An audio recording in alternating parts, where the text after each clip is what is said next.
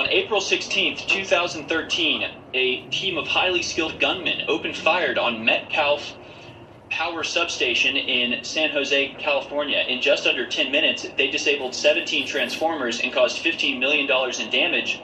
This is the most important terror threat you've never heard of. You need to defend your civilization against the onslaught of this cancer of progressivism, liberalism, and globalist brainwashing. This is a life or death situation. No messing around. The prescription is two doses of InfoWars taken daily.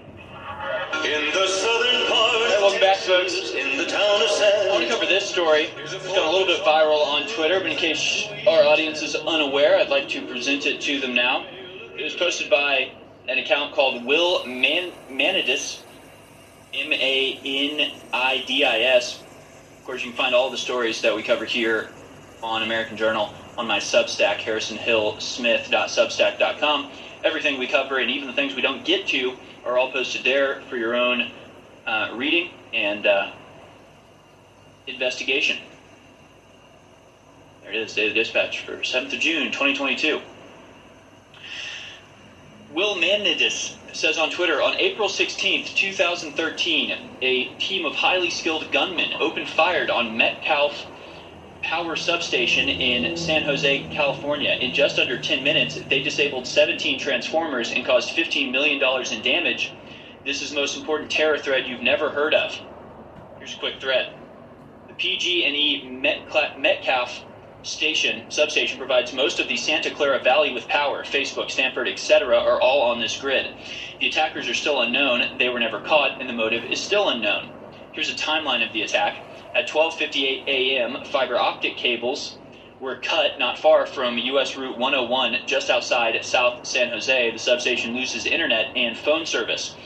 107, some customers lost service. Cables in its vault near the Metcalf substation were also cut. So first they cut the fiber optics to cut communications to the plant so they can carry out their uh, attack without communications going to authorities. 1:31 a.m., a surveillance camera pointed along a chain link fence around the substation recorded a streak of light that investigators from the Santa Clara County Sheriff's Office think was a signal from a waved flashlight. It was followed by the muzzle flash of rifles. 1:37 a.m., PG&E received an alarm from motion sensors at the substation, possibly from bullets grazing the fence. 1:41 a.m., Santa Clara County Sheriff's Department received a 911 call about gunfire sent by an engineer at a nearby power plant that still had phone service. 1:45 a.m., uh, nearly an hour or nearly two hours actually after the first uh, lines were cut. The first bank of transformers, riddled with bullet holes and having leaked 52,000 U.S. gallons of oil, overheated. Whereupon PG&E's control center, about 90 miles north, received an equipment failure alarm.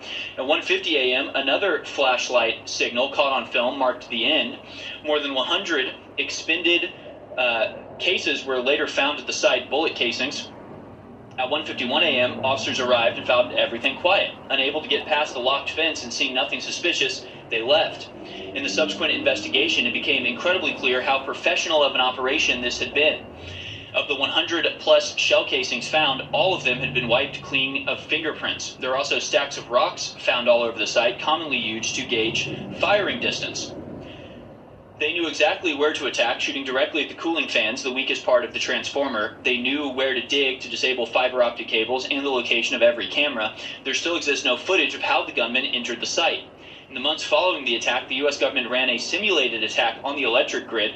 You can read the report below, but the results were terrifying. A group of unskilled actors could e- easily disabled a majority of the U.S. grid. Following the report, a number of improvements were made to power stations over the following years, but this was not the end for Metcalf. In 2014, the site was raided. A team cut the fence and entered the site undetected, stealing co- copies of maintenance and exercise reports. To put this in context, Metcalf was not one but two terror attacks on a critical piece of infrastructure. These attacks were carried out likely by a team with special forces experience, operating undetected and using unconventional weaponry, and we still have no idea why. No idea who they were or why they were carrying this out, where they're trained, who gave them the orders. None of this has been investigated or even talked about much. This was a terrorist attack that occurred nearly 10 years ago, eight years ago, or more than nine years ago, uh, and yet very little is known about it. Don't you think this should probably be something that the American authorities should be concerned about and make people aware of that you have a highly organized and specialized team of operatives first cutting the fiber optic cables so they silence communications from a power station before disabling it with hundreds of sniper bullets, with communications, with flashlights, and somehow breaking in without ever being caught on camera. Just taking what we know from this, what possibilities are there out there? Now, one possibility that would likely come to the forefront of people's minds if they're in the establishment at this point would this would be somehow a domestic terror operation but that would mean that there are teams of special forces operatives carrying out highly coordinated and efficient attacks on the electric grid. You don't think the United States media would make a big deal out of that? You don't think the government would use that as an excuse to clamp down on the American people or militias or, or any sort of other group, you know, veterans, American veterans? Not very likely. Like the reaction from the authorities and the media alone, I think sort of means that this was not some sort of domestic terror cell carrying this out because they would be advertising, they would be talking about it, they would, you know, launch a, a big thing. So, since it wasn't talked about, what we know is that the media and therefore the deep state did not want people to know about this going on, which means they were probably, at least in some way, either aware of or in cooperation with the teams that carried this out, which only gives a couple of options. Either this was, again, a terrorist attack from outside of the United States, this could be a group uh, funded by some Middle Eastern terror cell, it could be a, a group of uh, Chinese agents breaking in, it could be the Mossad carrying out an operation very similar to operations they carry out uh, in Iran and uh, other places around the world. It could also be our own government carrying this out. That's, I think, a little bit more of a stretch because what would be the purpose of that? What would be the the reason for doing that? That's also, you know, an attack on a power substation that just disables it for a little while. Eh, not that, uh, you know, it's like it's like it, so it knocked out the substation for a little bit, but probably what that really meant is there was another operation elsewhere that was going on that they wanted to cut the power to carry out. Right? They were probably it was probably some raid on a big tech company or a raid on uh, some government installation that got its power from Metcalf. So they disable Metcalf and then they carry out their other operation uh, in some other place. I mean, there's multiple, you know, groups of these special forces agents carrying out an operation on American soil. So I mean, the, the options that we have are either it was a a foreign government uh, did this, a foreign terrorist agency did this, a domestic terrorist agency did this, or a domestic uh, government agency did this, right?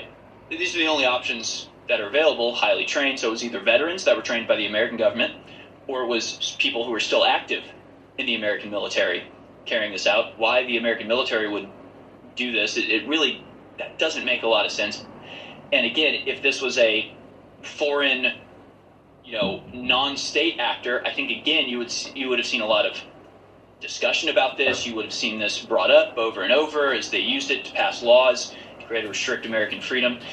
Uh, again, just based strictly off the actions of the government and the media in this case, was quickly buried, not talked about a lot. There was a little bit of uh, you know activity that that happened with the grid security exercise, uh, but then it really came to nothing. I, I think in all likelihood, this was uh, just one part of a larger operation that was probably carried out in California between the years of 2013 and 2014, probably by one of our international allies uh, sitting in special forces operations. Because you have to understand that you know our intelligence agencies are not ours; they don't actually care about the American people. That's not you know, the interest of the American people isn't what dictates what they do, or else why would they, you know, fly crack in by the plane loads and drop it off on American street corners, right? They work against the American people. But, but likely what this is was you have this terrorist attack on an electric substation. No doubt the federal authorities got there, started to investigate, discovered it was a ally of ours carrying this out, and the decision was made. Well, for national security, we can't afford to, you know, have have strife between us and our allies. So for the greater security of the world, we have to bury this. We have to cover this up. We have to, you know, not investigate this and not let everybody know uh, what was done here. So, a pretty big false flag that not a lot of people have heard about. And we'll probably see a lot more of that in the future.